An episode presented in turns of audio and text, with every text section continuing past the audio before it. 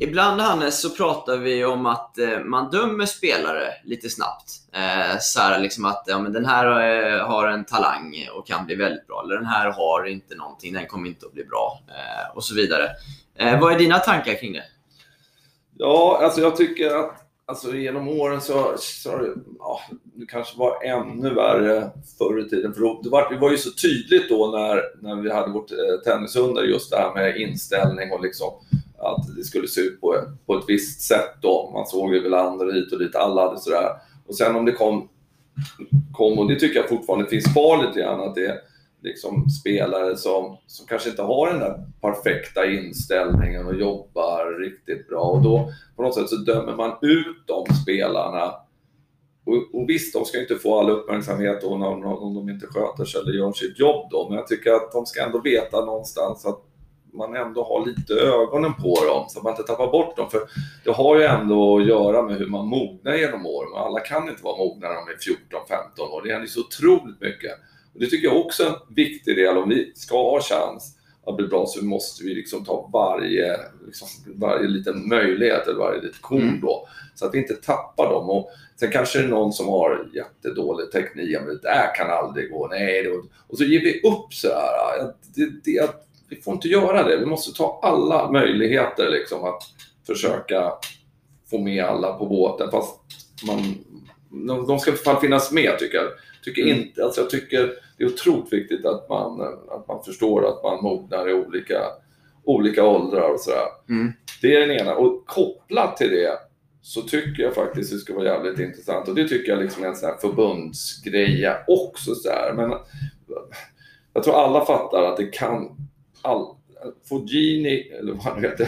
Fognini, ja. Och Nadal exempelvis, eller vi kan ta hur många som helst. Ja. Alltså de, deras, alltså, eh, vad ska säga, deras tennisutveckling eller tennisvardag eller från, från när de var yngre till de äldre det skulle vara jävligt intressant. Hur tränade de? Hur mycket tränade de? Hur hårt tränade de? Hur, bra, hur, hur vissa har blivit bra då? Ja, mm. precis. För att det, det, det, jag har ingen aning, jag bara, bara gissar det att, det att det kan se väldigt olika ut.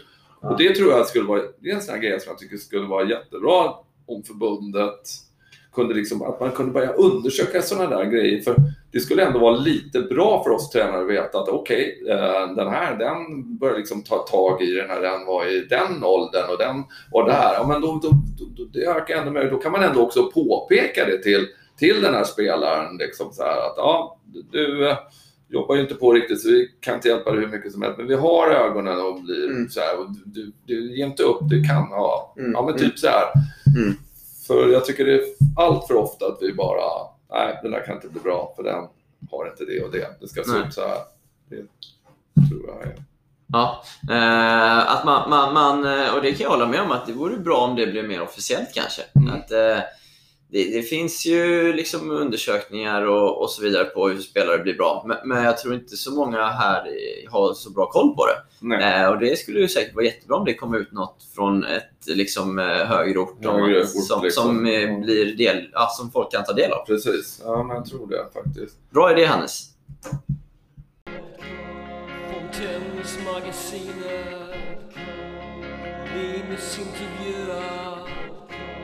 Nytt avsnitt och är gäst. Nu är det Fontänhusmagasinet.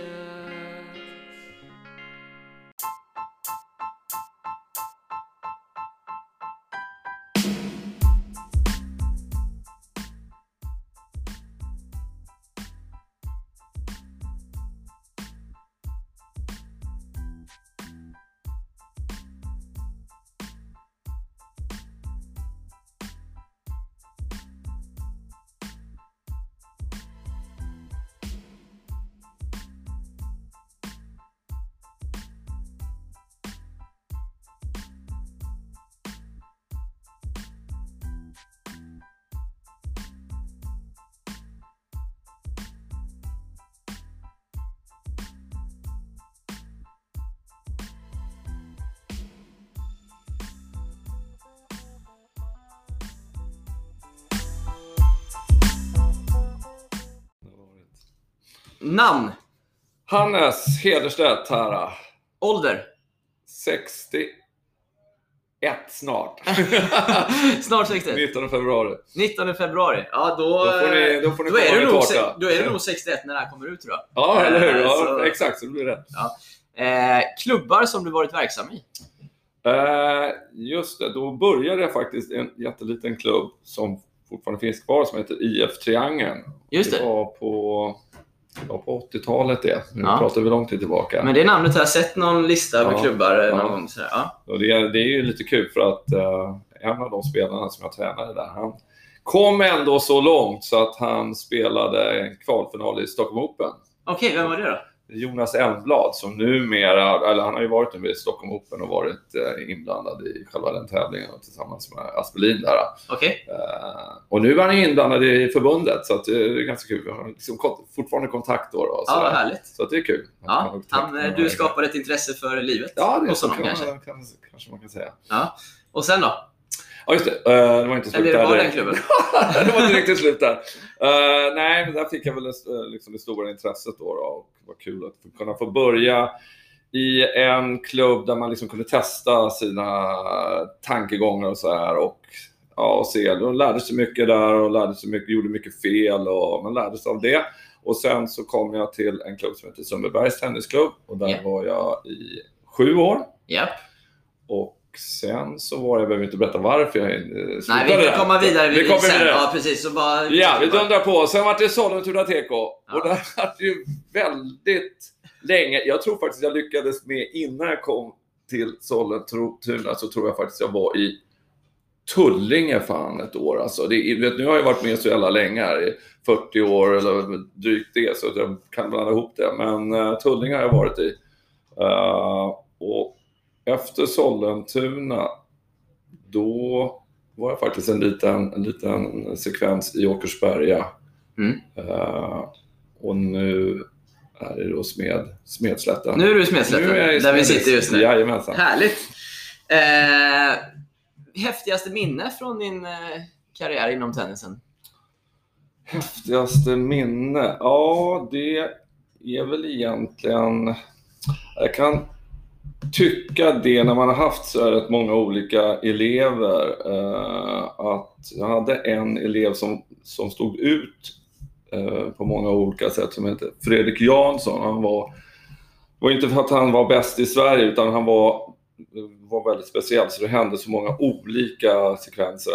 Bland annat var det så att när han vann eh, när han vann Kalle Anka Cup eh, för första gången då som 11-åring.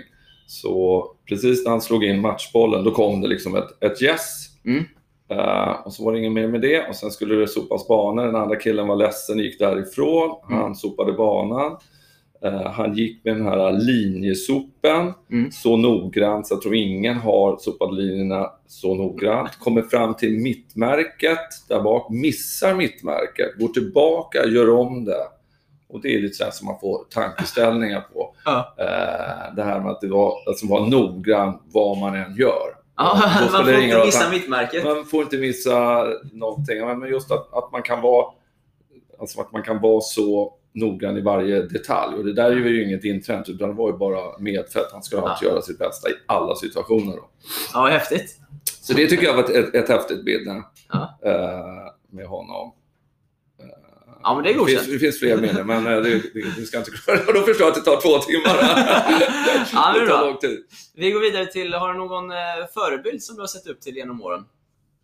Ja, det är ju det, det är där jag vill kanske komma in på det sen också. Då, ja. så att, eh, min största förebild då, liksom inom tennisen, så finns det ju andra områden då, men i och med att det är tennis vi pratar om då, så är det ju eh, den bortgångna Bernt Lundahl eh, som var en teknikprofessor. Han är, ju- är ju i himmelen nu då. då. Ja. Och, eh, det, det är en riktigt stor förebild. Han lärde dig mycket av. Ja, och bland annat tennis. Men sen var det ju också så här, han var ju, han var ju så här väldigt mycket för miljö redan på den tiden. Nu pratar vi när jag träffade honom, det måste ju vara, eh, ska vi se här hur gammal jag var nu då. Det måste vara den typ, mitt, mitten av 70-talet då när jag träffade honom för första, första gången då. Och han eh, var både noga med miljön och också vad han åt och han cyklade. Han var väldigt, en enkel man, men som fick tyvärr mycket skit Eh, men vi kan ta det sen. Ja, låt oss komma tillbaka Ja, till, vi eh, till tillbaka, Bernt. ja. Eh, utbildning. Eh, precis, och det är ganska kul. Jag tänkte att du skulle ställa den Ja, det- den frågan. Jag tänkte, jag har ju inte så mycket att komma med. Så du har kan ju alla- Då kan ju alla, då kan ju alla skratta. Så, nej, men jag tänkte så här också. Så här, just man har ju gått då de här äh, stegkurserna eller blockkurserna och hit och dit och steg tre och sådär. Fast man knappt fick komma med där första gången. Men det skiter i det. Det finns mycket sådana grejer jag kan komma in på. Men i vilket fall som helst så... Äh, Så är du inte så, så, utbildad. så, Och jag har bara gått... Jag gick, läste ett par ämnen på, på Vux då, då. Så jag har inte gått gymnasiet heller. Eh, men jag läste ett par ämnen om jag skulle kunna komma in på GIH, men där kom jag inte in heller. Men däremot så, då, att jag hade turen att träffa just den här Bernt Lundahl var väl det som gjorde att jag kunde, hade tur och kunde lära mig så pass mycket av honom att jag kunde ta med mig det resten av livet. Då. Plus då att jag, ja, jag, har gått den långa vägen kan man säga. Har du gått några tennistränarutbildningar? Ja, alltså, alltså förutom de här stegkurserna då Ja. har vi gått eh, olika så här, psykologikurser och Okej. han Willy Riley och eh, eller han är inte med honom men var i vilket fall med hans kurs eh, litteratur då. då. Okej. Och eh, sen var det faktiskt också eh, någon fyskurs som jag tyckte var bra. Och det var han som eh, hjälpte då handbolls, handbollslaget, han hette Len- Lennart Hallgren faktiskt. Det var en riktigt bra fyskurs. Så du har lite, så här, lite uh, ja, vad ska man säga, fortbildningar längs med Mm. vägen i alla fall. Eh, största motgången i ditt yrkesliv? Uh, ja, vad ska man säga för någonting? Uh, nej, men det, var, det var jobbigt i Sollentuna tennisklubb faktiskt. När man kände, jag jobbade ju där mycket med Kenneth och det var ju en lyckad period och han försvann och sen Kenneth Bergbom. Kenneth Bergbom som Mm. är med i Nässjö Park. Då.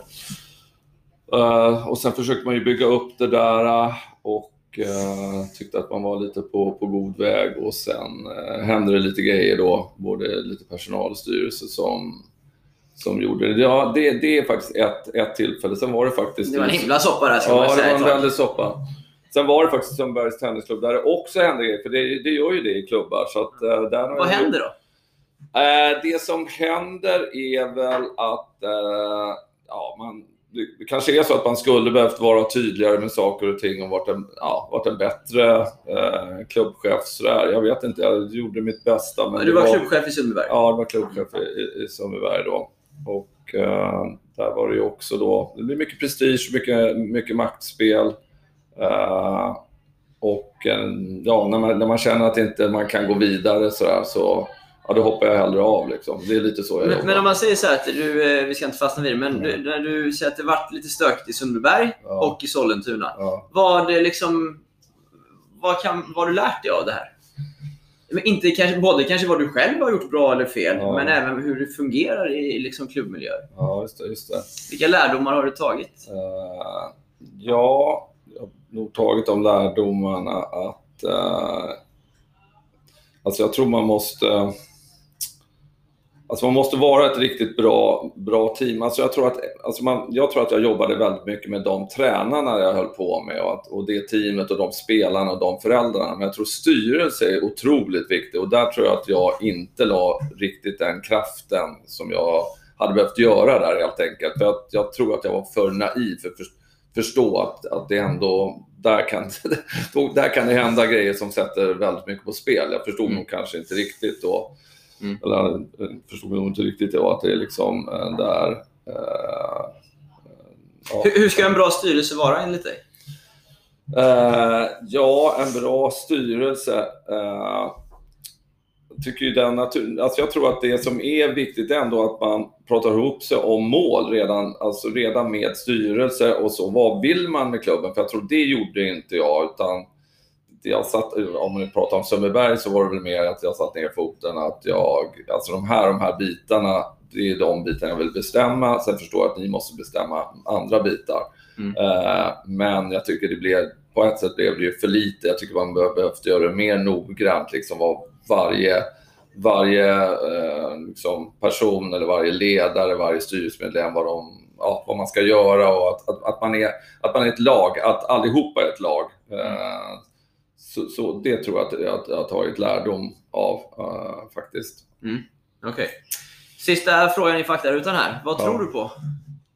Vad jag tror på? Ja. Eh, Blir du liksom religiös nu Nej, är- du tolkar frågan som du vill. Ja, eh, nej, men jag tror på... ja, Jag vill tro på, liksom, på något sätt, ärlighet. Och det låter Ja. ju så här lite klyschigt. Så här.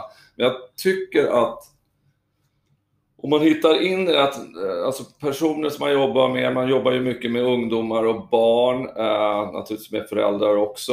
Eh, jag tycker, alltså det är lättast naturligtvis med ungdomar och barn där, för att jag tycker man får tillbaka ganska snabbt Eh, det här när de förstår det här med ärlighet och att ärlighet är inte att klappa någon på huvudet utan ärlighet att kunna vara, vara tuff och säga precis som det är. Är det inte bra så är det inte bra. Eh, och är det bra så är det bra. Men man, naturligtvis att, att det är olika, olika saker som kan vara bra. Alltså att man tittar på olika kvaliteter för att det är mer på kvaliteter och naturligtvis inte på vad det är för resultat de gör utan hur de är som människor, hur de är mot varandra, eh, alltså som, som personer. Eh, det tror jag på.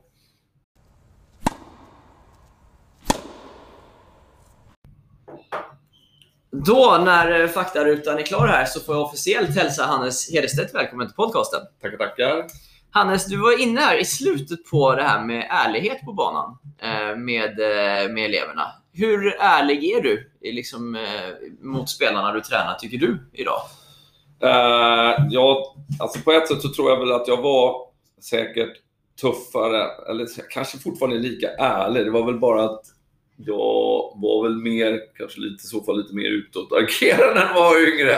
Och kanske lite lugnare. Men det är väl både på gott och ont på något sätt. Jag kanske, kanske var än mer direkt och kunde liksom skrika till mer. Nu dröjer det väl, jag har väl lite längre tråd innan jag liksom Är det positivt då, eller?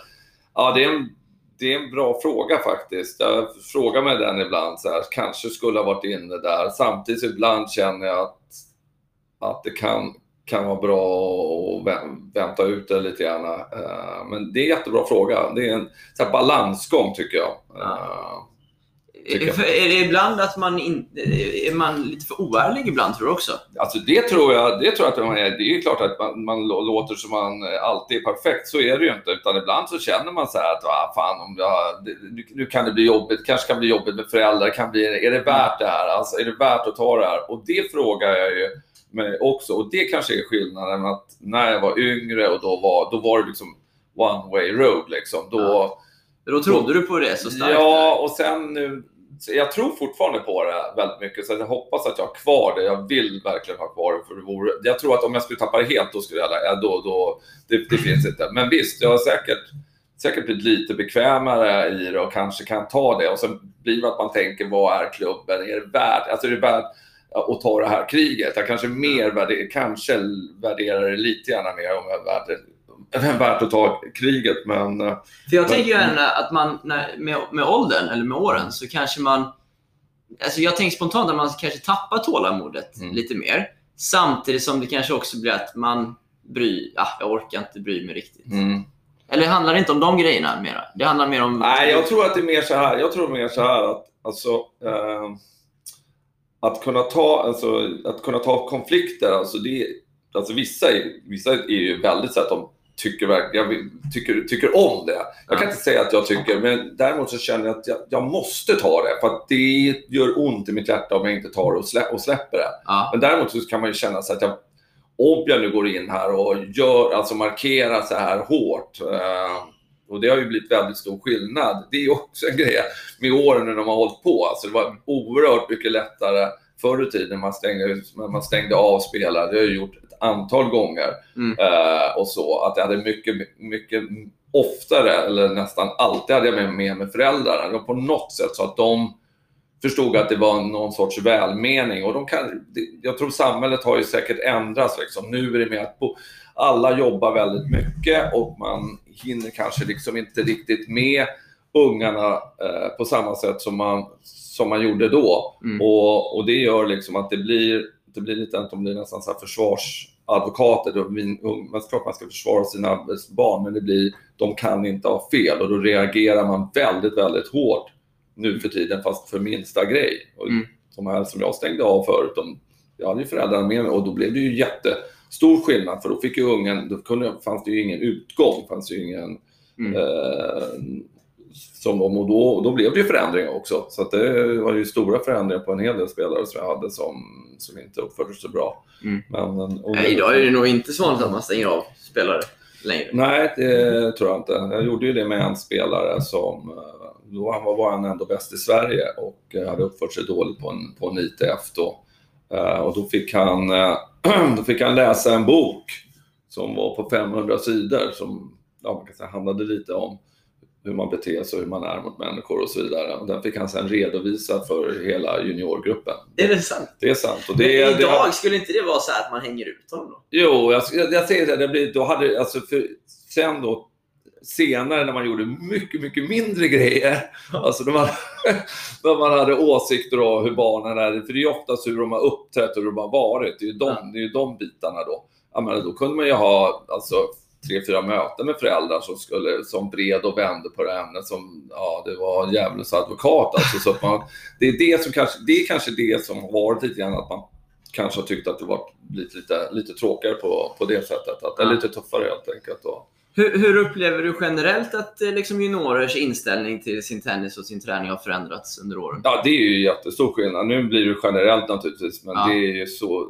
extremt mycket sämre så att eh, ja, det, det är väldigt, väldigt tydligt. Det är liksom, Hur då?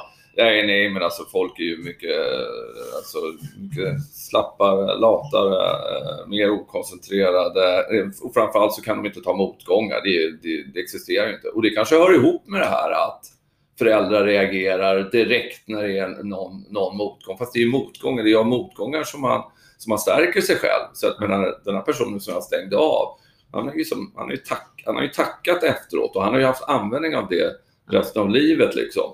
Eh, och han gjorde det dessutom bra. Varför tror du att det har blivit så? Ja, nej, men det är inte, det är inte så svårt. eh, för att jag tycker att det är en helt, helt andra kategorier spelare nu som, som tillhör eh, alltså, de, alltså de bästa spelarna som vi har då i Sverige. Det är inte alls samma kategori spelare. Och det tror jag, eh, alltså, jag tror att det beror mycket på att de väljer andra sporter. Alltså man väljer inte tennisen i, i första hand, utan tennisen kommer, och det, och det ser man ju också, vi har ju inte heller vi har ju inte spelare på, på den nivån och det tror jag beror på, stor del beror på inställningen. Uh, det är typ, alltså på, på 80-talet så då kan man ju säga att då pratade man ju om att, att uh, svenska spelare hade ju grym inställning och det hade de ju verkligen och det tror jag det var liksom en stor del som gjorde deras, gjorde, gjorde deras framgångar. Mm. Eh, men då tror jag att också vi fick in, alltså tennisen var ju lätt att, lätt att komma åt och det var ju, var ju billigare och eh, naturligtvis det här med att Björn Borg kom fram så alla provade på tennis. Så Jag tror att vi fick alla de här som, som var liksom både begåv, mer bollbegåvade men också hade bra inställning. Men, Nu- men, ja, Mm. Sorry att jag avbryter. Men, men de spelarna, den kategorin som du säger, som Ja. vi får in nu. Menar du att det är liksom någon form av B-kategori atleter vi får in i tennisen? Ja, det tror jag. Det tror jag. Men om vi nu vi tänker att okej, nu får Ja. vi in dem. Sen kan vi ta en, det är en annan fråga hur vi får de andra igen. men, men, men när vi nu har de här spelarna, finns det något vi kan göra mer med dem Ja. för att lära dem hantera motgångar bättre? Ja, men det jag. Men så är det ju. Alltså, Mm.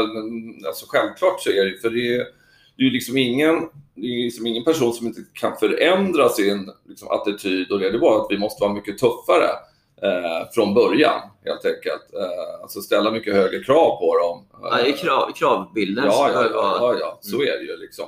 Och då, då är vi tillbaka till det här. Till det du pratade om Ja. i början. Ja, då, Ja. då kommer det ju hända grejer. Men jag tror, jag tror det har blivit mer så här att, att eh, föräldrar har ju liksom kommit in och kanske mer, alltså, kommit mer och om vi ska säga, in och styr och ställer och vi har kommit som tränare, kommit längre ifrån att hålla på och jobba som tränare utan vi gör massa andra saker. Och Mm. det finns alltså det är massa saker som är stor skillnad.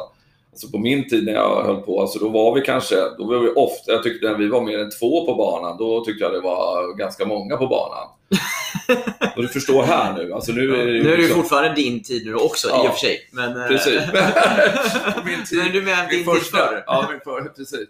Och eh, men okej, vi fick ju inte, mycket, fick inte så mycket betalt för det var ju inte därför man, det var inte därför man jobbade som tränare utan det var det här stora intresset att få jobba med spelare och liksom Ja. göra all planering och allt det där. Men då kunde man också vara tuffare, man kom också närmare spelare. Det är det jag upplever att eh, utomlands är det ju lite vanligare att man är tränare Mm. än vad man kanske är i Sverige. Då. Men, men för jag tänkte, min nästa fråga var hur du tycker att liksom, tränarkåren och tränaryrket har förändrats under alla åren. Och du är inne på det lite här nu då. Just det, precis. Att man eh, har kommit längre ifrån att jobba med själva sporten. Då. Ja, men så, men så tror jag. Det tycker jag att man hör liksom, när man pratar med andra tränare också. Man, ja, jag, jag håller lite så här tränarutbildning har jag gjort då, då eh, och då har man inte kommit liksom närmare med tränare, kunnat höra vad folk säger och ja, runt omkring och det är, liksom, det är mycket att man gör, liksom gör allting annat runt omkring då, då som att stränga racket där och Men är det, är det en ekonomisk fråga antar jag? Ja, ja, ja, men så är det ju. Mm. Så är det ju. För att jag menar, där har du också det som kanske är en stor skillnad att eh, på, på, man måste dela in det i, i min tidiga tid och min senare tid. Men tidigare tid, man fick ju mycket, alltså man fick ju föräldrar, alltså föräldrar fick man ju hjälpa till och göra mycket det här jobbet, jo- jobbet runt omkring. Mm. Eh, som gjorde att man hade tid helt enkelt att vara tränare, kunna jobba som tränare. Mm. Men saknar du det föräldraengagemanget nu då? Att, Ja, men det, det jag tror, jag tror liksom att, jag, jag tror att det går, jag tror inte det är något problem. Jag, nu, det här skyller inte jag på föräldrar, jag skyller i så fall det här på eh, om man säger alltså klubben, styrelsen, Ja. alltså att man tänker på de tan- tankarna. Utan Jag tror från styrelsen vill man, alltså nu är det alltid, allting att generalisera naturligtvis, för att, men att få det liksom att få det att gå runt. Och sen kanske allting är dyrare också, så det är liksom tuffare att få det att gå runt då. Eh, plus då att man, eh, att man inte tänker på att, att, att, att jag menar, de här barnen och det som får ändå får mycket hjälp och så här, de måste man ju ändå få föräldrar liksom att hjälpa till tillbaka. Liksom. Man måste sätta den grejen. Annars måste vi ha en ekonomi som är helt, ja. helt te- orimlig. Tennisklubbar idag, det handlar ju mycket om att dra runt hallen Ja. ekonomiskt och tränarlönerna. Ja. Och ganska mycket mindre om att utveckla själva idrotten. Ja, men så är det. Det, är, alltså, det där, där tror jag definitivt är liksom en av nycklarna, en av de stora skillnaderna. Som, är det en av faktorerna i vilket fall som gör det, liksom, om vi fortsätter så här så kommer vi inte, det kommer liksom inte, vi kommer inte kunna utveckla spelare. Det kommer inte komma fram någon spelare. Det kan alltid komma fram en spelare. Alltså så är Ja. det. Men det, alltså, det är en av faktorerna då. Ja. Och framförallt om vi inte får fram någon så, alltså om vi inte får ha tur, för då kan det ju ändå bli lite drag. Men det kommer aldrig bli samma drag som när Björn Borg kom fram naturligtvis. Så vad ska vi göra då? Eh, jag tror vi har två, två alternativ, eller vad ska jag säga. Oh, vad spännande! Ja, ja, ja, Då tar vi det, första. Ja, men det ena alternativet det är ju liksom att man går på ekonomi. För det är det här jag tror folk säger så här liksom att, att äh, vet du, eh,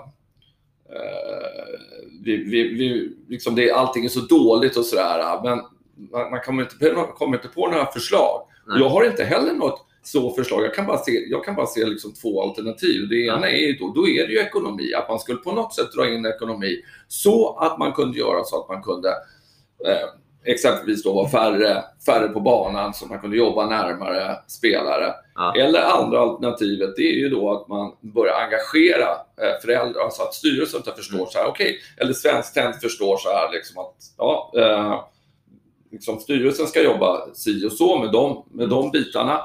Och eh, vi måste få liksom, tränarna att jobba, komma ut och kolla sig på matcher, planera och det. Och det kommer innebära att vi, vi måste få igång föräldrar som kan ta de bitarna och att vi liksom skapar på något sätt ekonomi av den anledningen. Vi fan, Mm. så, sålde ju för fan ägg på, på Kennys tid där ute i Sollentuna va? Ja, det, och det, grejer. Nej, nej, men jag, men Ja, jag säger så här. Ja. Okej, men man kanske får göra någon blandning av det. Men det var Ja, lite, ja. lite så här, men, men alltså... Men, att få in ekonomi i Ja, klubben. precis. Men, men, men, det finns inte det, det finns inte så mycket andra alternativ. Men, Vad är alternativ två? Du hade ju två. ja, så. ja, nej, men andra alternativet är ju liksom att man skulle lyckas med det här ekonomiskt. Då, att man skulle kunna få alltså, sponsorer och få, alltså, Ja. få in ekonomi. Och det, jag, jag tror inte det är möjligt som vi inte har någon produkt att, att erbjuda. Men det ska ju vara det. Och då, och då blir egentligen alternativet att vi måste måste liksom gå ner och försöka få föräldrar att bli mer, mer aktiverade. Jag har ingen annan Mm. eh, jag har ingen annan tanke eller någon annan lösning på det. Nej, eh, spännande Hannes. Mm. Eh, Du, du, vi byter lite spår här. Du, du har ju liksom gått igenom rätt många olika stadier som tränare. Jag har ju lärt känna dig lite här nu eftersom vi båda jobbar i Smedslätten. Eh, och då tänker jag på vad du har brunnit för och fokuserat på i olika delar av din tränargärning. Liksom, just nu är du mycket inne på de yngre spelarna. Eh, jobbar mycket med att utveckla minitennisen till exempel. Eh, varför tror du att du liksom nu, om man får säga, liksom när du har blivit äldre, har börjat intressera dig mer för de allra yngsta? Uh, ja, jag tror att uh, som sagt, man har väl hållit på, på på, på alla olika typer av nivåer och man har jobbat då med de här äldre också. Sådär. Jag tror i och för sig att jag passar bäst någonstans kanske mellan jag vet 9 och 14 och sånt där. Jag vet inte riktigt det jag tycker är roligast, jag tycker det händer mest och sådär. Uh, men eh, sen tror jag att jag alltid varit intresserad av att uh, alltså av nya saker. Alltså jag, jag, jag, vill inte ha den där, för jag tror jag inte hade fortsatt så här länge. Att liksom, så här ska det vara. Alltså jag, så här, på, på den här tiden, du gjorde vi så och nu ska vi alltid göra så och så. Utan jag vill liksom jag kan gå vidare, utvecklas, hitta hur, hur jobbar man nu? Mm. Uh, och då var det, jag har ju varit lite tur nu att jag träffat lite, lite yngre tränare då, då som, mm. som har faktiskt eh, gjort att man fått upp ögonen för, för andra saker. Det hade väl lite att göra där att jag i då Stockholms Tennisförbund då skulle eh, då, då jag gör jag den här Next, eh, Next Generation då, då för tioåringar. Vi skulle hitta, skulle göra teknikanalysen eh, eller screeningen på spelarna och rörelse och sådär. Och skulle börja titta på material jag skulle, vad jag skulle använda för material då, då på den åldern och eh, då kom jag i kontakt då med, eh, ja, dels kom jag i kontakt då med René, egentligen är det väl René en av dem, det är den här ungtupparna nya. Det är sådana, det, det är såna som René Lindberg, Kungliga ja, ska vi säga. Exakt. Eh, och det är lite sådana tränare som som, som behövs helt enkelt för svensk tennis. Fler sådana.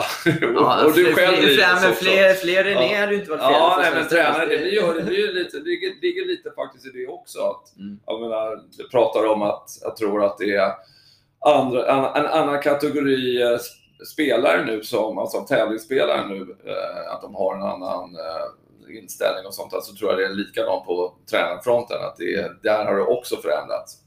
Och sen har du olika... Men då, har du varit öppen då för de här, om man säger yngre tränarnas ja, tankar och idéer? Ja, verkligen sådär. Det, det tycker jag. Och, uh, uh, för jag har fått mycket, alltså, när jag höll på tidigare då, då letade man själv material och, och uh, nu har man väl gjort det mindre då kan man säga. Men då är det så himla bra då att de här yngre tränarna kommer med alltså, fantastiskt bra material Mm. Och det mesta är ju en som, som det har varit utomlands, men det finns säkert bra material här i landet också. Men väldigt mycket, de är otroligt smarta och, eh, och det har ju varit då på de Om alla de, de här yngre tränarna är så otroligt smarta, då blir det kul att se bra spelare som kommer fram ja, så ja, ja, precis. Eh, men, ja, men vad är din bild behöver bli bättre eh, i själva träningen i de här yngre åldrarna generellt? Eh, alltså jag tror att just fördelen då, då med... Om vi pratar minitennis Ja, nu, precis. Om man nu pratar minitennis då, eh, Players Day, det är ju det är att du alltså tidigt kan liksom sätta igång med att utveckla dem, utveckla dem taktiskt helt enkelt. Mm.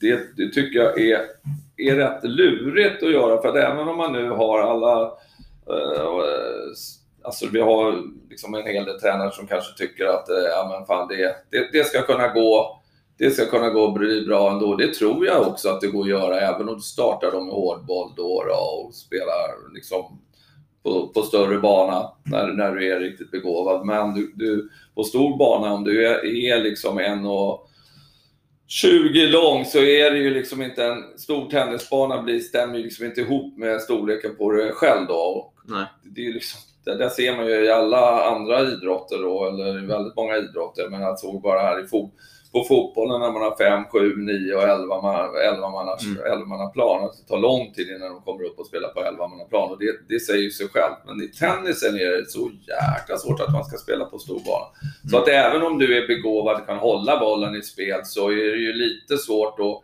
kunna täcka hela banan. Det går väldigt lätt att spela högt och det blir liksom, ja det blir ganska tunn mm. taktisk förmåga. Så jag har lite svårt att förstå varför man inte skulle kunna ha liksom, så mycket mer användning av och alltså jobba på mindre bana och, och, en, annan, och en annan typ av boll.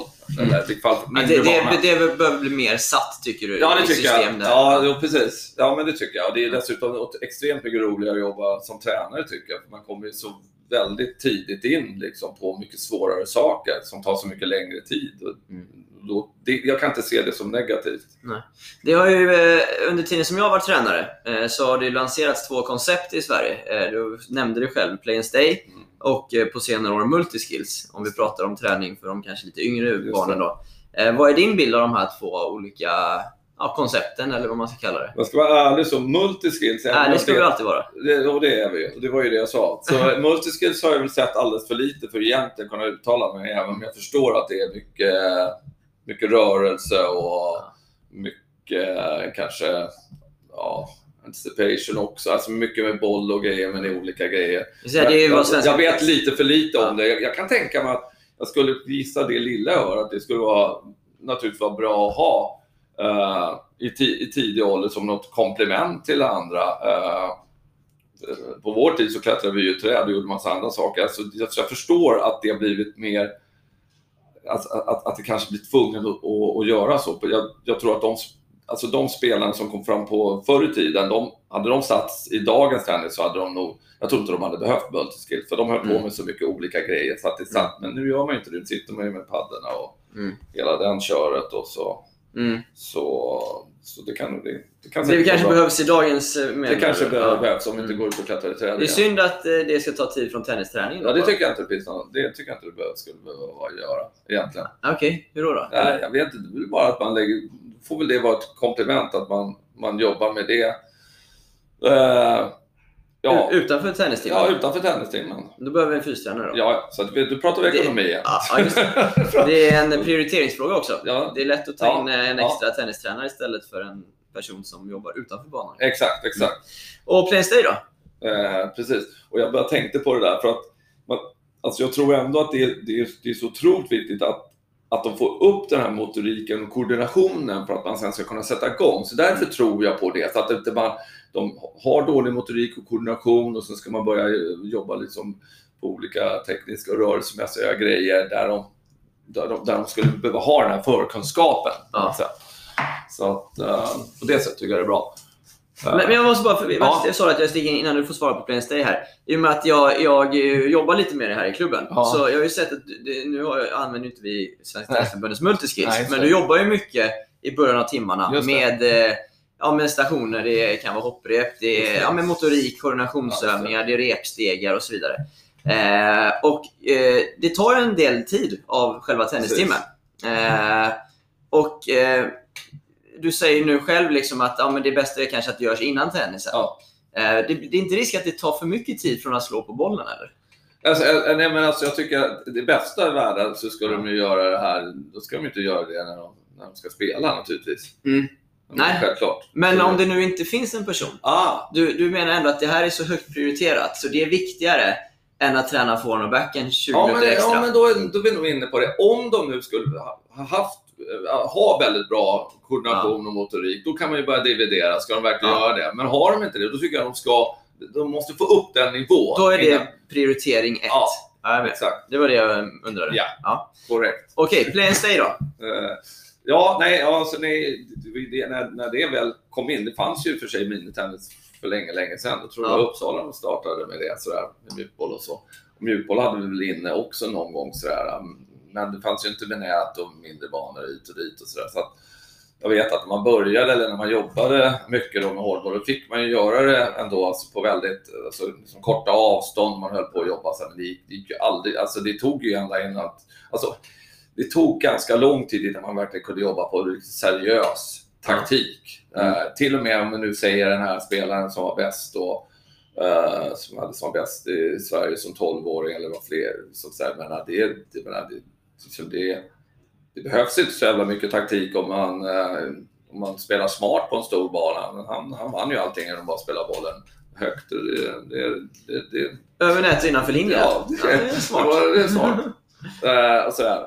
Men han, han hade ju definitivt eh, gynnats av att spela på mindre banor där det aldrig hade kunnat gå att göra så. Mm. Jag tycker liksom även nu när man är ute och ser liksom 12-åringar, jag var ute på Good to Great där så de, ja det är i och för sig i Sverige då, då men det, så det blir så här, det blir ganska högt och ganska, ganska dålig nivå på det taktiska spelet, eller rättare Mm. sagt usel nivå på det taktiska spelet. För det blir att de kan för lite och det tror jag med eh, med, alltså att ifall ökar möjligheten att kunna jobba, om man jobbar nu på mindre banor Mm. och eh, ja, bollar, det blir ofta, oftast också den här diskussionen så här att eh, ja, man ska mjuk, visst ska du ha mjukare eller mjukare boll och långsammare boll så du hinner med, men, men sen när, när de är skickligare Ja, men då kan du ju liksom ta in en snabbare boll. Jag tycker det är mer storleken på banan. För när de blir, väl blir duktiga och kommer upp någonstans där vid maxi och är kanske, om de är väldigt duktiga där, 9-10 någonting sånt där.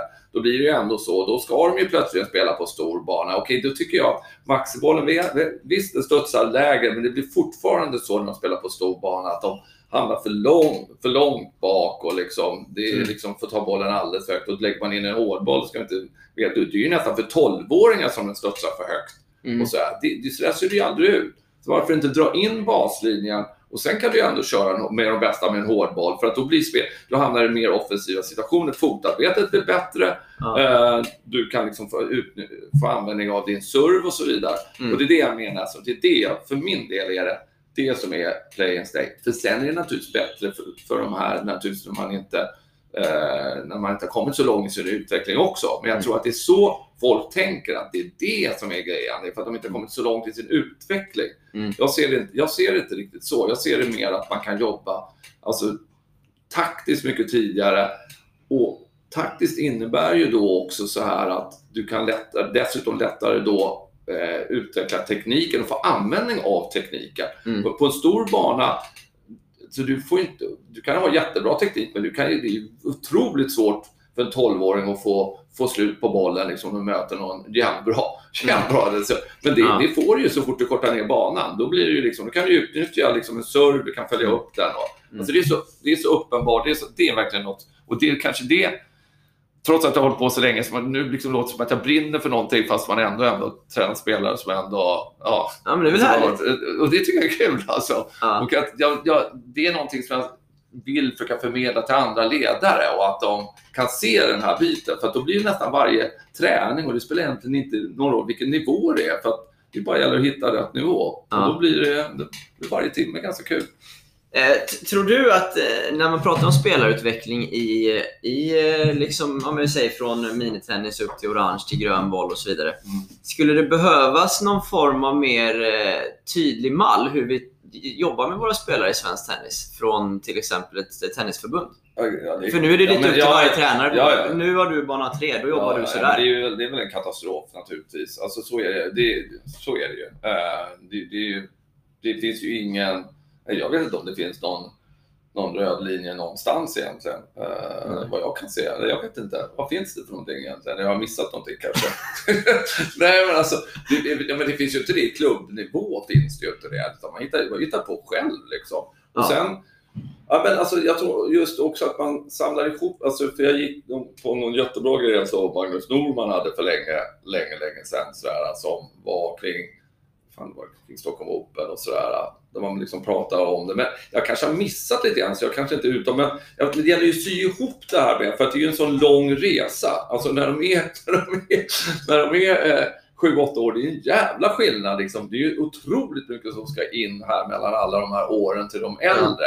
Ja. Så det är lätt liksom att vi kan inte hoppa där uppe. Sen, ja, det var ju jättebra att veta, men men vilka spelare jobbar vi med nu?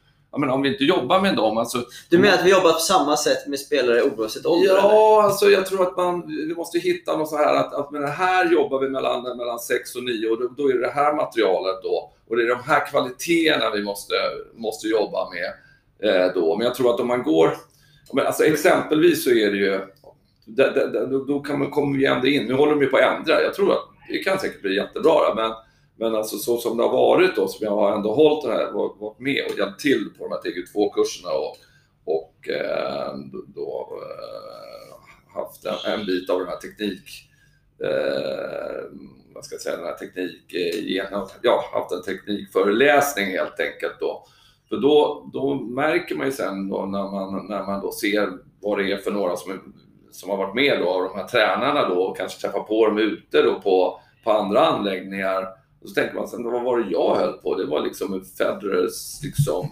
forehand, liksom Mm. i, här, väldigt avancerat. Och sen, men vänta, den här spelaren har ju den inte ens i närheten i den här klubben att hålla på med den. Nej. typ- Då Nej. blir det ju fel liksom. Ja, ja. Så att vi måste liksom hitta så att vi kan, liksom, alltså de som, som håller på med den kategorin ska naturligtvis ha allting, allt från Norman till, alltså till ja, specialistkunskap. Men Mm. vi måste liksom strukturera upp det bättre och de som håller på och jobbar med den här biten i klubbar, liksom, de måste, där, där måste vara på mycket, det är ju så, finns ju fantastiskt bra material där ute.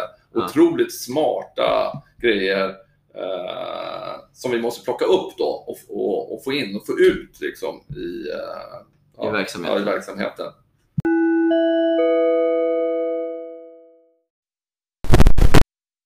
Som Hannes säger att det finns så fantastiskt mycket bra material där ute. Då kan man ju först och främst fråga sig varför får vi inte fram bättre spelare? Eller så kan man ju fråga sig behöver det tas fram nytt material? Det känns som att det är så här, nästan någon gång per år tas fram nytt material från förbundshåll, från regionshåll, från olika klubbar och sen faller det i glömska. Och så något år senare tas det fram nytt material igen som inte används. Kanske vi inte behöver uppfinna hjulet igen, utan det handlar bara om att använda materialet som finns, eller?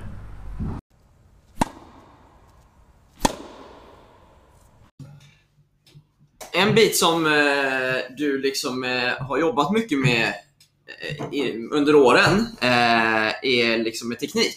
Eh, du har, jag vet att du har filmat en del, du analyserar en del, du hjälper Tennis Stockholm med de yngre spelarna med lite screening eh, med, med, med tekniken. Eh, hur viktigt är det med en bra teknik i tennis? nej, det är helt oviktigt. nej, så riktigt Nej, men så här, ibland så får man känslan att det måste vara perfekt. Så. Nej, men då, nej. Eh, och ibland får man nästan känslan Ja. med Plainstay att teknik är helt oväsentligt.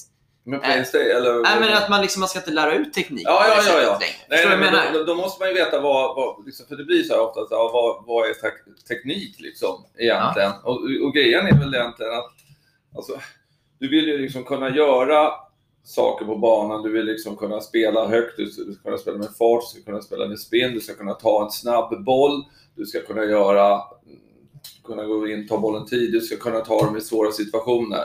Mm. Alltså man, man måste egentligen börja, de, vad är det som krävs i tennisen idag? Mm. För, då, för, för det är det som är grejen. Det är det som i sporter där konkurrensen ökar hela tiden, så blir det ju mindre och mindre grejer. Så det är självklart att tekniken är superviktig. Okej.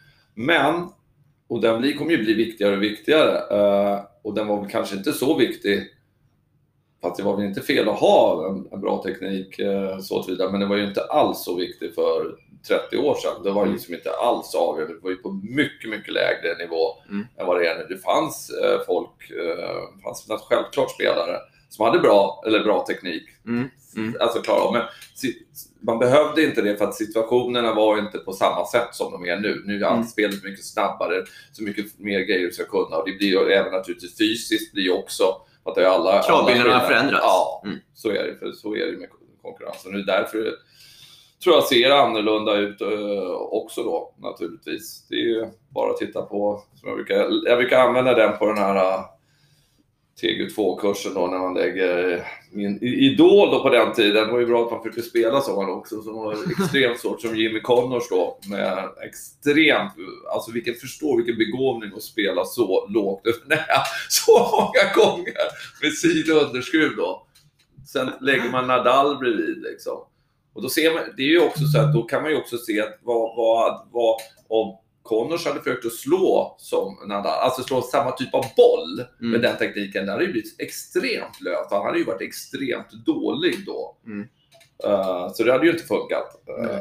Så det är individuellt också. eh, Personligt. Ja, det är väl, men alltså att tennisen har ju kommit mycket längre, längre fram. Så den, det. Det, höll ju nu. Det skulle Ja, ju aldrig hålla nu liksom. Men så teknik, det har blivit viktigare med en bra teknik liksom med åren då? Ja, ja, det kommer ju Ja. bli precis. Och det kommer allting. fortsätta vara så? Ja, så kommer det vara. Ja. Så det är väldigt viktigt att man, är att man eh, lär ut en så liksom, perfekt teknik som Ja, möjligt? jag, tror alltså, jag, jag, jag menar, om man tittar på om man tittar på herrtennisen eh, så, så, så, så, så, har, det ju kommit ganska långt. Alltså. Man, Ja. man ser ju att det är, alltså princip, även om slagen ser olika ut, så alltså, själva biomekaniskt så är det bra lika eh, generellt Mm. numera. Uh, Medan på damsidan så jobb, de jobbar ju ikapp det där naturligtvis. Så Det, kommer ju, det ser man ju också då. Liksom, det blir så här att ja, man pratar ju om ATP-teknik och VTA-teknik Mm. så här, och sen blir alltid tugget så där att det, tjejer kan inte, alltså det är så roligt. Tjejer kan inte, kan inte slå som, som killarna gör liksom. Uh, liksom kortare svingar, få upp fart på kortare tid och sådär. Men det kommer de ju göra och det ser man ju också. Så Det, det någon- går åt det hållet? Ja, men det går till. Det hon som vann nu, eh, var det sista, var det ljus... Sista Grand Slammen var ju Eller så. fran, Nej, franska. Ja, franska var ju franska. sista. Ja, nu den tjejen, där, hon, hon spelar ju ATP. Så finns ju, Ja. finns ju ett gäng till. Och jag tycker faktiskt när man varit ute och kollat de här 14, jag brukar ändå försöka kolla upp emellanåt där på Kungliga på den här 14 års så ser man ju att det, det är ju liksom förändrat åt det, åt det hållet också. Men ty, tror du att, eh, du säger att eh, liksom, i toppen där att liksom, eh, baserna är ganska lik, likadana. Ja. Eh, men eh, samtidigt så kan ju spelare ha olika tekniker.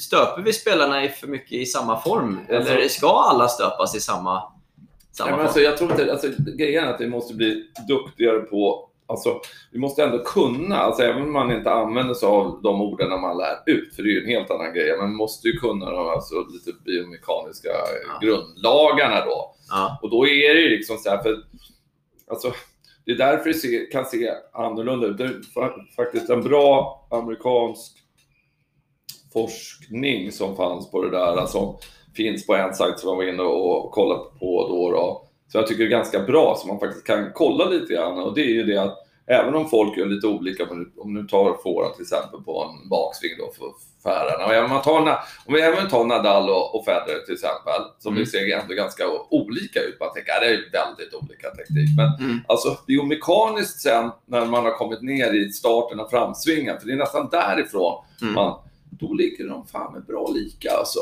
Mm. Det är det som är det sjuka, men var lite annorlunda vad de har gjort. Och det är ju också saker och ting som också är biomekaniskt. Du kan ha fördel att göra på lite oli, olika sätt. Så jag tycker Mm. inte man ska forma dem där likriktat, men att det är rätt. Alltså, på det, Ja, med. rätt så. eh, Det tycker jag är viktigt. Okej. Ja, jag är med. Bra. Mm. Mm. Eh, byta lite spår igen här, Hannes. Eh, du, du var ju själv liksom eh, aktiv under det svenska, om man får kalla det, tennisundret. Eh, med, med så otroligt mycket bra spelare som kom fram här. Eh, va, varför lyckades vi inte behålla det momentumet inom svensk tennis? Som det ändå gav. Just det. Uh, eh, jo, jag tror... eh, det är ju precis det. Du, du, ja, jag var inte riktigt, jag, Nej, jag vet. Nej, men jag förstår. Nej, men alltså, det är omöjligt. Precis, det är väl det. Det är väl fördelen när man blir äldre. Lite, att man, är liksom lite lätt att, eller, lätt att se. Man får i alla fall en känsla för vad, vad, vad som har hänt under, under årens lopp. Då. Eh, och eh, jag kan tycka då att Eh, att man varit lite mallgrov, det är inte så underligt att man blev mallgrov där heller då när det gick så fantastiskt bra. Men det är ganska svårt att veta varför gick det så bra för. Mm. Eh, och sådär. Eh, Det tror jag att man inte riktigt eh, hade någon koll på. Varför gick det så bra då? Eh, ja men ett som alla, Björn Borg självklart. Mm. Eh, så, och två kanaler. Och så, så att, då får vi ju in alla som har lite eh, för det, det, det krävs ändå en liten, någon sorts begåvning ändå för att komma Så du får ju, du får ju liksom alla, alltså det är ju, i sånt här land så är det extremt viktigt Mm. att får. Eh, sen så, kan- så kan jag gissa, så nu är jag ute och vrålgissar, men någon måste ju fan kunna ta reda på sådana grejer egentligen. För att någonting, jag anar att de har tittat ändå på Sverige utomlands och har säkert fått med sig en del av Mm. det som var bra i svensk tennis då, att väldigt många kunde, kunde spela. Uh, alltså, alltså kom till tennisen. Alltså Mm. att man, att man fick in det och att det inte var så himla dyrt. Mm. Jag vet inte, det, alltså det, kanske finns, det finns säkert kanske andra sätt för de här andra länderna så kanske, ja, det kanske kostar mycket och de får till det. Men från ett sådant litet land så tror jag, eller det är ju sjukt viktigt att vi är många, många som vill prova på tennis och att Mm. tennis är liksom populärt och att man liksom tycker det är liksom, ja, det är häftigt liksom att vara bra i tennis. Men, Men, men då har jag missförstått, för jag har ju fått känslan att tennis har varit lite rikemanssport. inte då. Nej, okej. Det var nog en rikes, rikemanssport innan. Alltså Innan innan, innan, det här undret kom. Okej. Men sen, kom, sen byggdes det ju upp då, alltså mycket, mycket hallar kom upp. Jag växte upp i, i tält och så. Eh, och, det, och, det, och det dök upp och eh, eh, jag är ganska säker på att det var, det var i alla fall absolut inte lika dyrt liksom, att, Nej. att spela. Plus att det fanns alla de här, eh, de här extra alltså banorna, kommunala banor ute. Så att eh, folk kunde liksom spela, spela mycket. Och de, det var ju inte så, det var inte så organiserat då. Det är ju det, är ju det som var eh, grejen då på den tiden. Eh, och det, det, det, det kanske inte funkar nu, men alltså på den tiden var det ju liksom att de, de kunde spela. De kunde spela mycket på sommaren. Och det var ju många av dem. Jag menar, jag känner och för Stenlund, jag menar, han, började ju inte, han blev ju ändå 23 i världen och han, han spelade ju en, han spelade ju, han spelade ju typ någon gång i veckan under vinterhalvåret. Mm. Och sen så var det ju jättemycket sen då eh, över, över sommaren, alltså så fort det gick att spela, spela ute. Mm. Och det är klart att det funkar inte, alltså, det är klart att det inte funkar nu, men alltså man kunde ändå se att, att, det, att vi hade, hade såna lite andra vägar och att Mm. det inte var så dyrt. Jag tror, inte det var, jag tror att det börjar mer bli nu mer en rikemanssport. Och Mm. Ser man lite grann, man ser i Stockholmsområdet vilka som börjar bli bra, ja, vad spelar de för klubbar? Va? Det börjar bli lite så här, Lidingö, kanske Djursholm, eh, Mm. ja, Smedslätt, det är ju också lite så. Mm. Sal- Salk och Kungliga, precis. Medan de här förortsklubbarna, de får eh, större problem. För man kommer inte till, ten, man kommer inte till tennisen lite, lika automatiskt. Jag menar, Mm. Bor man är lite mer, alltså, fattar. Och så fattar jag också, sen är det ännu värre ute i landet. Jag känner han Per Lager som, som han började jobba i Näsby Park, sen har han jobbat i Västervik och eh, där kom ju Stefan Edberg och det liksom Mm. kom ju mycket från de här små orterna då. då. Mm. Men de håller ju på att dö ut. Och där förstår man ju också, men vad fan om de dör ut, Ja. hur fan ska vi ha...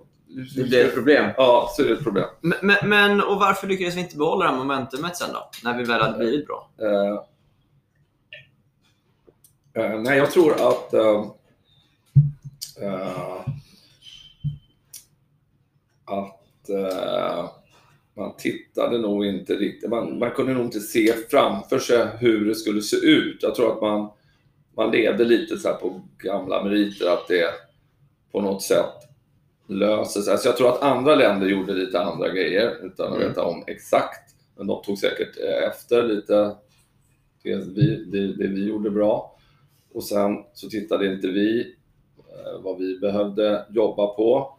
Jag tror att vi hade, det hade varit smart att bygga, bygga upp någon sorts eh, kassakista. Det borde ju kunna gå att göra vid den tiden när vi hade liksom sådär, vet inte, där vet jag inte heller vad, vad, vad, det skulle vara ganska kul att veta vad tog de för vi hade ju, vi fick ju in ändå sponsorer och sådär, folk som betalade eh, på den tiden då. Eh, Mm. Det vet man ju. Men man undrar var, var, varför lyckades vi inte, frågan varför lyckades vi inte? För det hade ju varit fantastiskt bra att ha när, för alltså, Ja. vi skulle ju aldrig kunna lyckas bibehålla, alltså så bra som vi var då. Det är ju det är liksom inte rimligt Ja. från sånt här liv. Men att vi dippar så otroligt lågt och man kan se liksom sen under de här äh, Alltså vi lyckas ju alltid hela tiden ändå ha någon toppspelare och liksom Mm. då, ja, media håller ju sig lugn och sen sitter ju mycket folk eh, liksom, i förbund och så här och på ledande platser och liksom, ja men det är, det är, det är liksom lugnt och så här. Och, och, då får de ju inte, de får inte skiten från media heller då. Det är Nej. först plötsligt, oj, så försvann Söling som fick eh, körtelfeber. Det var ju fan tur. Det var ju Svenskt Tennis räddning egentligen på något sätt. För att till slut så måste vi liksom börja reda ut, ja men vad är det som händer? För att vi sjunker ju så extremt lågt. Det det är ju det. Mm. Det. Spelar ingen roll om vi har honom. Vad, vad är nästa spelare? Ja, just det. Han var på 6, Men, 600. men, det du säger då är ju att liksom det, man, man eh, tog inte allvarligt på situationen. Nej, precis. Mm. Och alltså, jag tänkte så här, vad, hur, hur, ska, hur kommer det se ut nu? Alltså dels då, alltså rent så här, ah, hur kommer tennisen se ut? För det är som Mm. jag sa lite grann, svensk tennis kom ju inte fram för att vi hade någon lysande teknik, utan jag tror att det, bra ledare eh, som kunde, med liksom, och bra kvalitet på de här spelarna inställningsmässigt. Mm. Som jobbar hårdare och det är där kan jag tänka mig att de säkert t- har tagit efter. Liksom. Att Mm. eh, de var otroligt disciplinerade. Och jag hör ju liksom också stories, liksom, att när man mötte svenska spelare, och jag bara hört det, då man visste liksom att de, de, de kör ända in i kaklet. Liksom. Mm. Det ska du slå dem så måste du slå dem rejält då, liksom, ända hela vägen. Medan nu när våra bästa svenska spelare är ute så, så hör man ja men, ja, men ta det första set, då är det klart och lägger dem ner. Liksom. Så att, lite, lite den där grejen. Men däremot så var det så att vi, jag vet att jag skrev någon artikel om det, att vi liksom får, för vi får akta oss så att vi inte liksom börjar titta på det här med teknik, bland annat då, för att man såg ju liksom att det, det var inte därför svenska, svenska spelare nådde framgångar. Men i och med att man gissar att konkurrensen kommer bli hårdare, så det kommer bli liksom tuffare, tuffare på den biten. Uh, och det kommer inte räcka. Så jag vet att jag skrev det, liksom att den här, den här tekniken som vi har nu, den kommer ju inte räcka sen. Det kommer ju inte räcka för svensk tennis. Nej. Uh, utan där kommer vi tappa. Mm. Så det är inte hela sanningen av bara det naturligtvis. Ja, men det. Men, en, sådär, och sen är det så ganska kul att nu, när, långt, långt senare, då började så, ja, då börjar man prata om liksom, teknik och att svenska spelare liksom inte har det. Men nu tror jag inte alls det har med det att göra. Alltså, Mm. nu, tycker jag, nu tycker jag de ser rätt okej Vad har det med att göra nu då? Ja, men nu tror jag inställningen. Alltså, jag tror, alltså, grund, alltså, nu tror jag att det, det är för, för, dål, för, för få fighters där ute Mm. som, som, som sliter hela vägen. Alltså det, är, det är verkligen stor skillnad på liksom lägre, niv- lägre nivå. Alltså, kan, det är ju så man kan se det. Jag har inte tränat någon som har, av de här, men man, man, man gissar när man ser Welander och Nyström och Kent Karlsson. Då. Kent Karlsson, som jag såg, jag hade en spelare som mötte honom. Och alltså, då när de eh, bollade in och det blåste storm och min spelare som kanske inte var jättebegåvad, han kanske hör på det här, men han ska försöka lägga upp någon lobb då över Kent Karlsson. Och Kent Karlsson är ju självklart, det här är första omgången, han är helt överlägsen, han kommer vinna den här matchen lätt som helst. Och han springer efter den här jävla lobben och kastar sig upp ut i stängslet för att ta den här usla lobben. Men, ja, säga något mer va?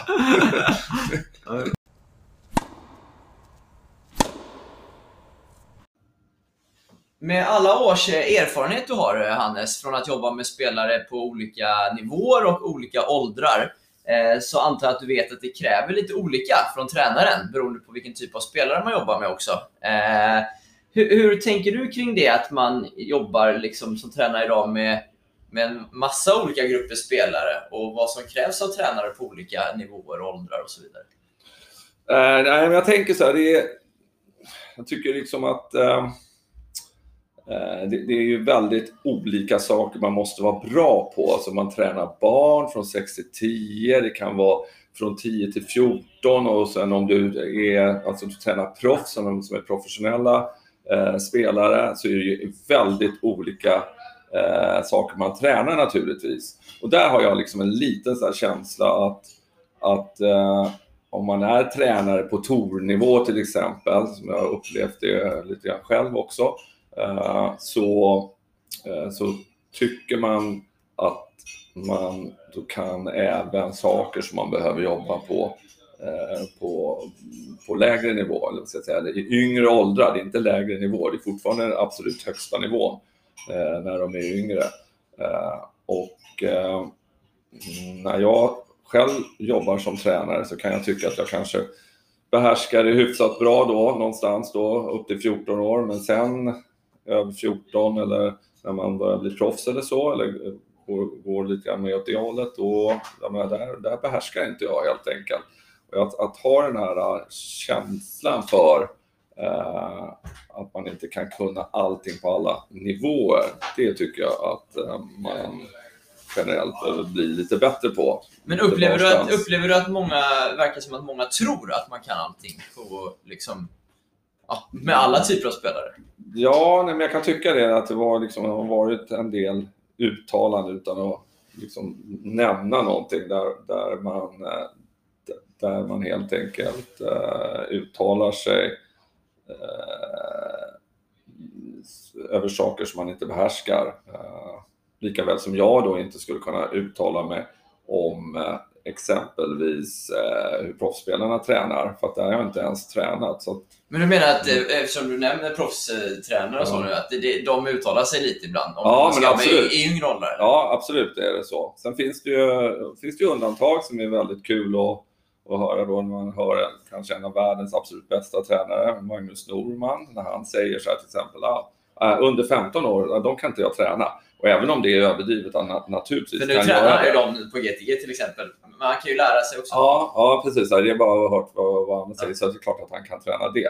Men det, det, den signalen han skickar, det är ju liksom att tala om att det är olika att Mm. träna eh, barn och ungdomar under 15 och, det, och där han behärskar det här som är, där, där man är uppe som proffs. För det är ju helt olika grejer man tränar.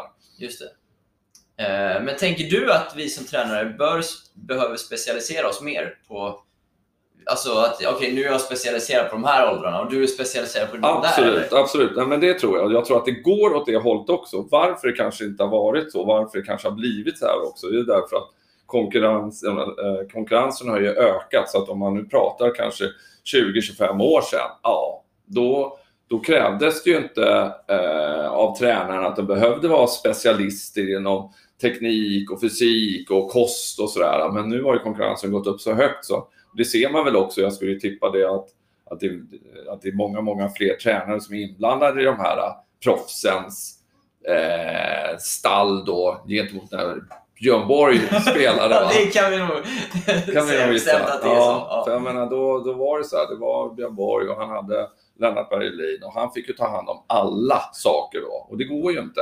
Och det, och det tror jag, det, det är lite det jag liksom är ute efter. Att jag uppfattar att inte alla tränare riktigt eh, har den ödmjukheten. Nu säger jag inte alla, men må- många. Många.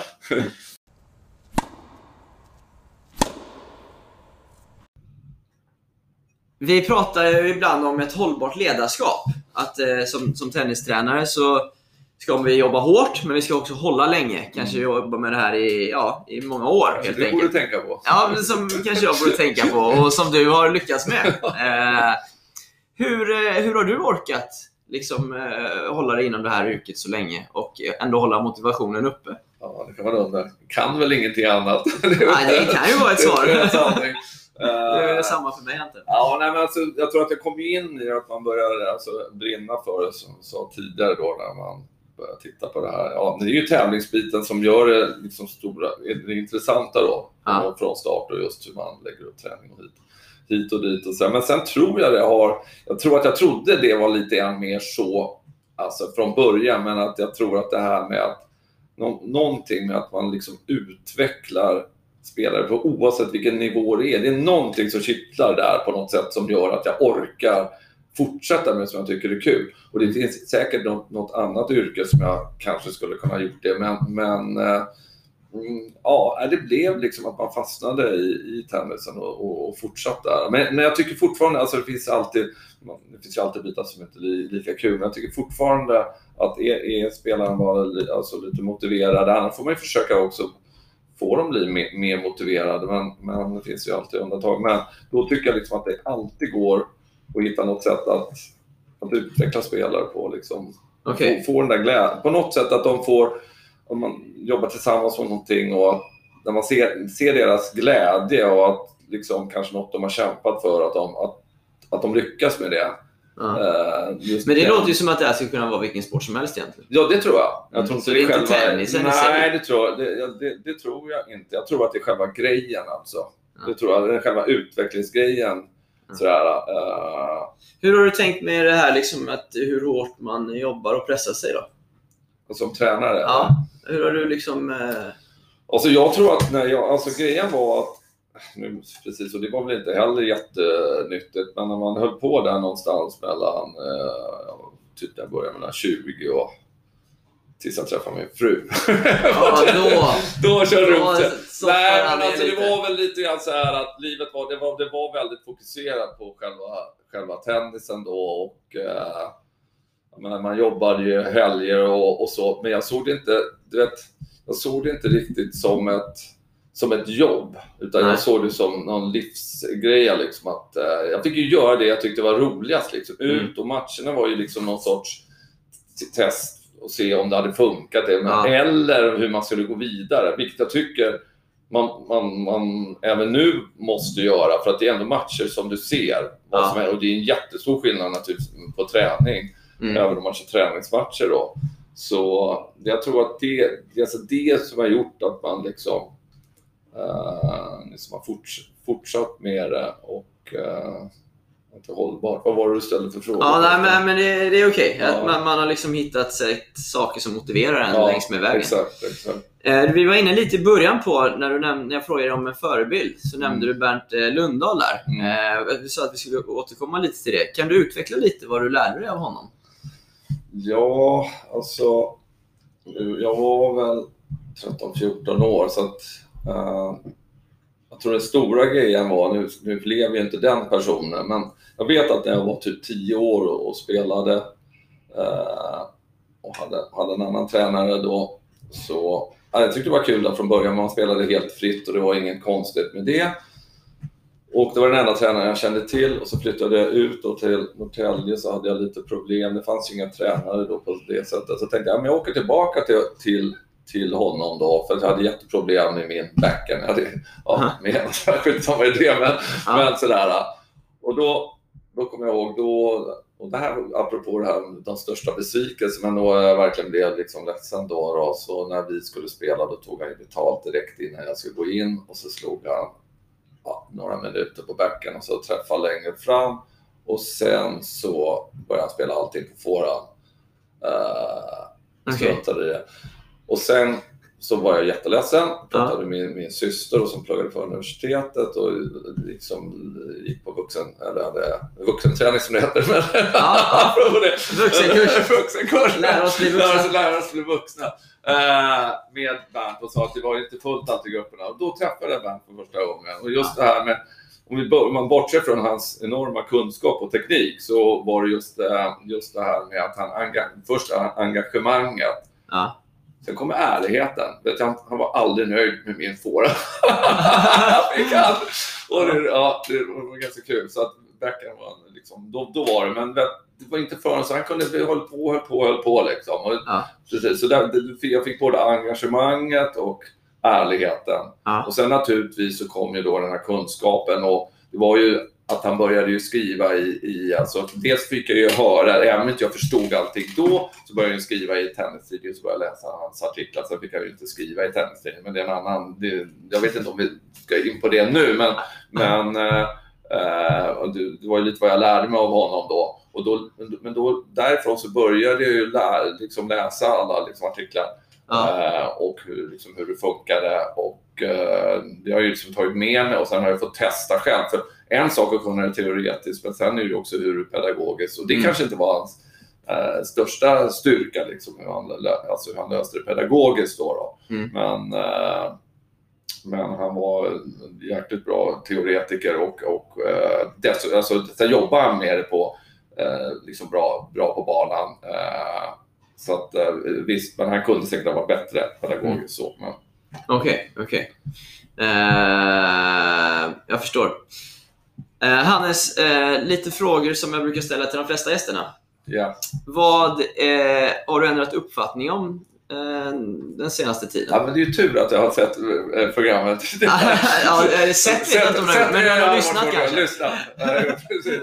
Eh, Okej, så han har förberett sig här nu alltså? Ja, nej, men alltså jag tänkte så här, precis, jag kom på det, det jag definitivt gör om man nu pratar tennismässigt, det är ju det här med implicit träning och Mm. det här med, eh, med att man jobbar då med, eh, liksom mer kanske matar och mer låsta övningar, ska låsta situationer då. Det tycker jag, det är liksom något som jag håller på fram och tillbaka och ändrar med liksom. Och nu har jag liksom prov, försöker, alltså, jag tror att det är så man ens ska resonera, att, liksom, att man måste prova sig fram och inte låsa upp sig och vara som är rätt och fel. Och där håller jag på liksom, ja men det är nog bra där med de där yngre då. Självklart, de ska ju naturligtvis spela och försöka hitta de här lösningarna själv, själva. Men sen kommer jag in och fan, undrar om de verkligen hittar, hittar det helt här. Undrar om inte det underlättar lite att man ändå styr in dem lite grann. Men jag försöker göra så, alltså jag tänker så här, om man nu tänker rent tekniskt så försöker jag tycka att man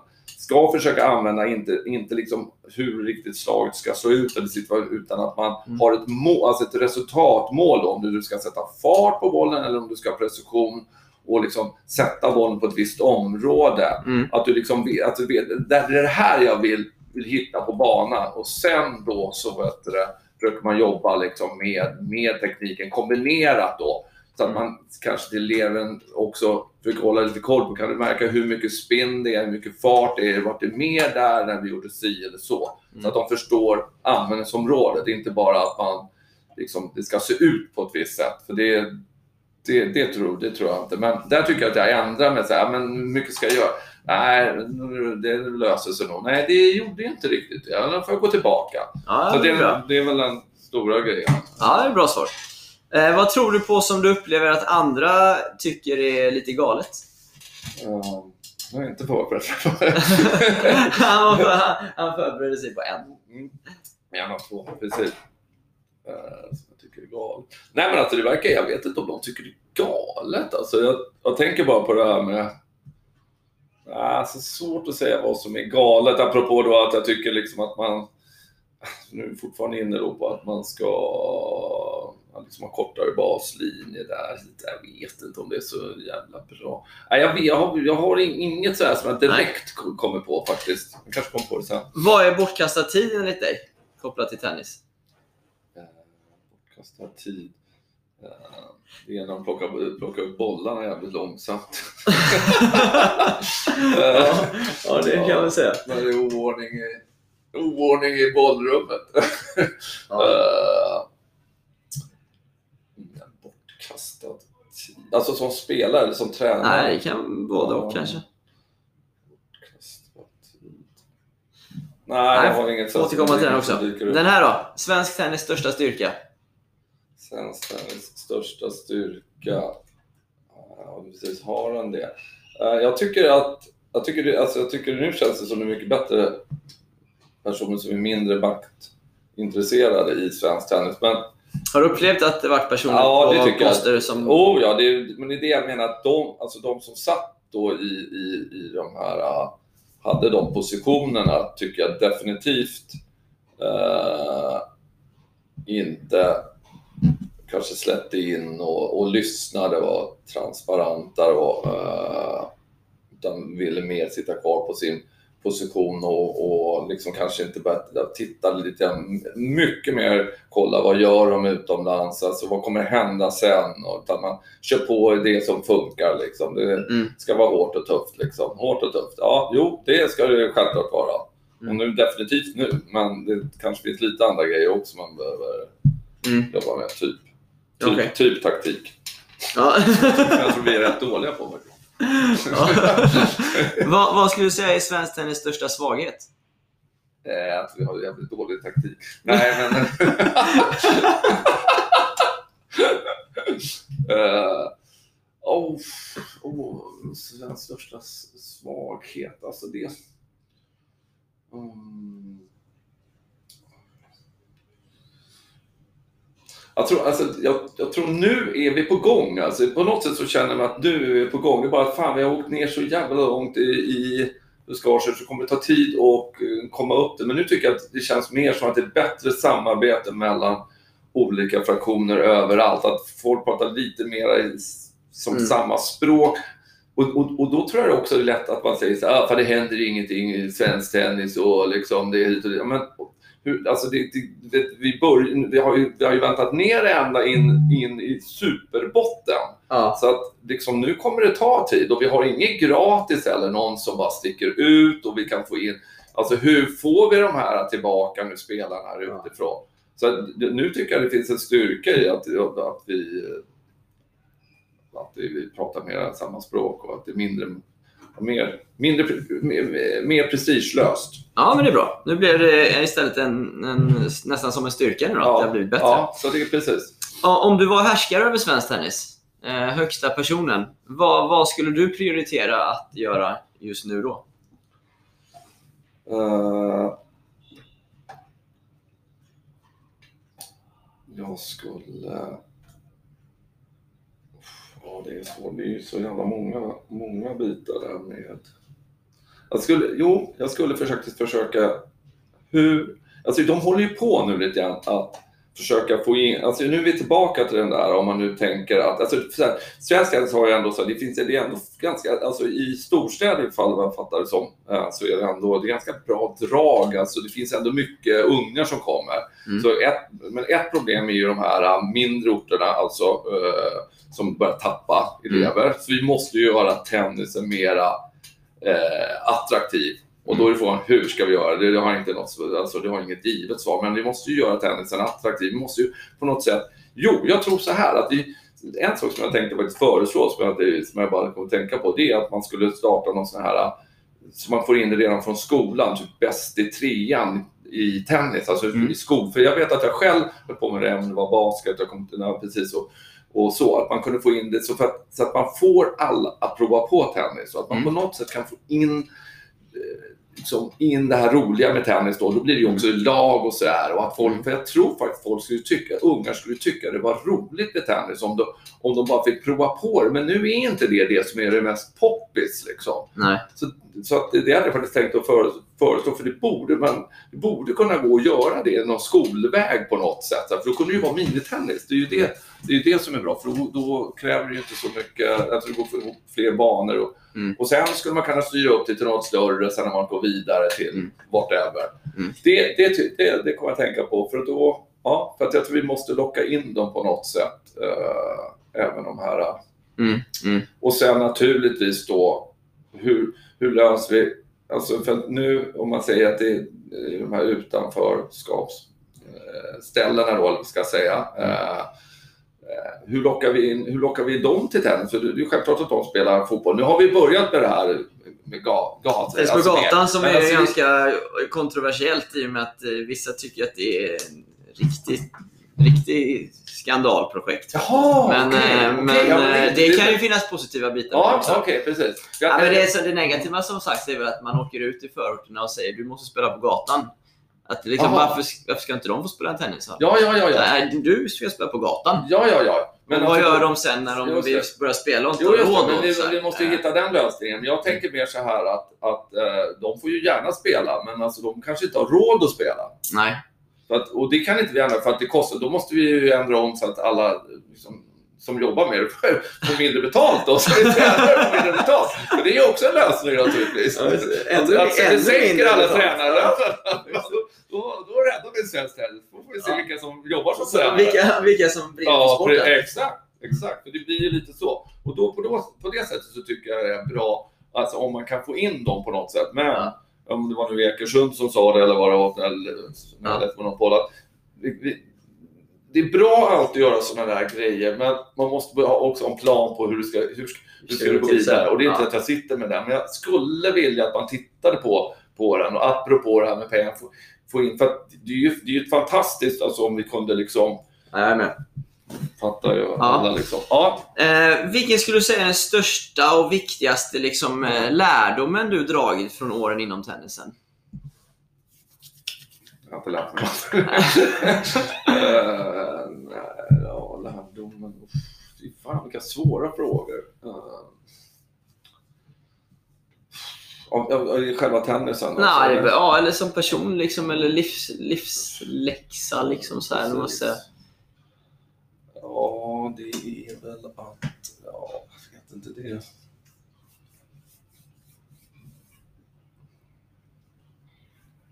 Det var en ganska svår fråga. Ibland kommer det så här svåra frågor där jag inte riktigt så här, "Jaha, jag har fan inget riktigt svar så här, vad jag har lärt mig. Att, att allt kan hända, att man kan plötsligt så, så ändra sig saker så att man känner att man inte kan vara kvar i en klubb och att det är väldigt, väldigt mycket olika klubbar med olika attityder och att det är väldigt, väldigt olika nu när jag har varit med i lite fler klubbar. Ja, ja, ja. Så det, det, det är väl någonting jag har förstått liksom, med åren, att det är väldigt, alltså klubbar är väldigt, väldigt olika. Upplever du att de flesta klubbar vet liksom ens syfte? Alltså, så här, varför, var, var, var, var, varför finns den, just den här klubben? Att vet man, har man liksom någon form av vi- vision, målsättningar och så här, eller bara kör man bara på? Liksom? Ja, ja, alltså det, nu blir det allt som alltid så måste man generalisera. Ja, vi generaliserar. Men, men, så är det ju. Eller, men det är jag helt övertygad om. Jag menar, alltså jag tror att, alltså förr då, då var det så här tror jag att styrelserna, de, de gjorde lite, men vi, vi tränare som, som brann för det, vi kunde ju göra och jobba som, som tränare. Sen har det blivit som vi sa då att jag, Ja, det har, blivit, det har blivit dyrare med tennisen och vi behöver göra lite fler grejer och styrelser kanske känner att, eh, liksom, att det ska gå runt och att de får göra sina grejer då, då och att det är där, för tennisen är ju inte särskilt, det är ju inte, det ligger inte hej hopp Mm. där. Och därför har man ingen målbild och blir jättekonstigt. Då kanske jobbigt då där på ställen där det är tränare som är ambitiösa och, och vill jobba med det och bara känner att det här går, det går ju inte. Sen kanske det är klubbar där tränarna är jättenöjda för att de tycker likadant och Mm. tjänar pengar och rullar runt. Liksom. Så jag tror inte det finns någon, eller jag tror inte det finns många ställen som det finns någon genomarbetad plan eller, mål, eller någon gemensam målsättning och att man Nej. riktigt har gjort det så här. Vad, vad vill vi med klubben liksom? Nej. För det, det gör ju också att man som tränare då, om man vet att klubben, ja men så här, vi, vi jobbar så här, vi jobbar mer liksom på, på bredden, har mer eh, liksom, ja, den, den kategorin då, eller vad ska jag säga, och vi, vi är lite nöjda. Ja men så, så är det här, ja men då, då är det på den nivån. Och Mm. Har man andra ambitioner så är det ju bra att veta. Och då ställs det ju också krav på tränarna. Liksom också. Mm. ska det ju ställas krav både på styrelse, föräldrar, Mm. och... Det är ett arbete som både styrelse och anställda kanske ska... Exakt, Göra vi pratar igenom liksom, Ja. så, att, för att, så att man blir ett lag. Alltså, vi, Ja, det, är inte, det är inte vi och dem, utan det är, det är vi. Så är Liksom. vi ja. Hannes, sista frågan här. Eh, vill du rekommendera någonting? Eh, så, rekommendera, rekommendera något. Nej, men alltså, vad, eh, alltså jag tror att det, det är något som är som jag tycker ändå är viktigast i, i en klubb ändå. Eh, det är ändå den här alltså glädjen mellan varandra, att man är goda med varandra, att man ställer upp för varandra. Apropå vad som helst liksom, så tycker jag att det är, alltså jag tycker det är, det, det är något som jag har känt genom åren då. Att, att även om jag tycker det har varit jättekul, roligast att spela med liksom de, eller tränat de bästa och sådär och att det är jätte, jättekul och att det ska bli liksom framgång så, nej, jag vet inte. Det blir mer och mer åt det här att man, att man trivs på sin arbetsplats, att det är goda människor och att man hjälper varandra. Det rekommenderar du? Att man ska vara, hjälpa varandra? Ja, Ja. definitivt. Hannes, eh, det har varit eh, superkul att eh, lyssna på dig. Eh, och tack för att du delar med dig av dina erfarenheter. Eh, Det var jättekul att få vara med i den här eh, digra klubben med så otroligt många eh, ledare. Jag har ju lyssnat på en hel del och jag tänkte på det ett tag, att det kanske är någonting, du, är- du är ju också duktig på att sammanfatta eh, och plocka ut es- essenser. Det är du, det har jag sett i. Så att, eh, för att det, jag tycker det är bra grej att göra så här, för att man får höra från, från så olika Alltså det finns så, det så stor bredd på det. Ja. Liksom. Jag, jag har inte hållit på med det, men jag har hållit på med det. Och någon Ja. har hållit på med värsta världsspelaren och någon har hållit på så här. Det tycker jag hur, hur häftigt som helst. Ja. Bara hoppas vi kan få ur någonting. Alltså, alltså, att, det kan leda till något. Ja, det är ju väldigt alla vill väldigt att tveksamt. ska komma tillbaka. Nej, jo, men, ja, men Vi fortsätter väl som vi alltid har gjort sen. Men, Ja, men kul att höra att du har lyssnat på den. Och tack så mycket för att du tog dig tid.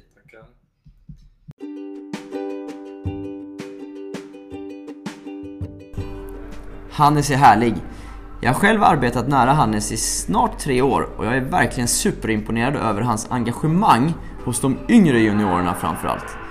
Att de i Hannes ålder fortfarande orkar ge all sin energi och kraft till minitennisspelare flera dagar i veckan efter så många år i branschen, det är imponerande. Jag tror det är lätt när man kommer upp i ålder att man kanske har svårt att ta till sig nya influenser och att utveckla sina metoder.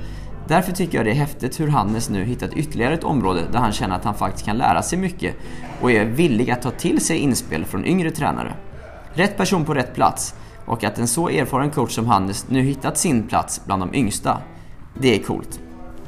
Men det tackar vi för idag och eh, vi hörs snart igen.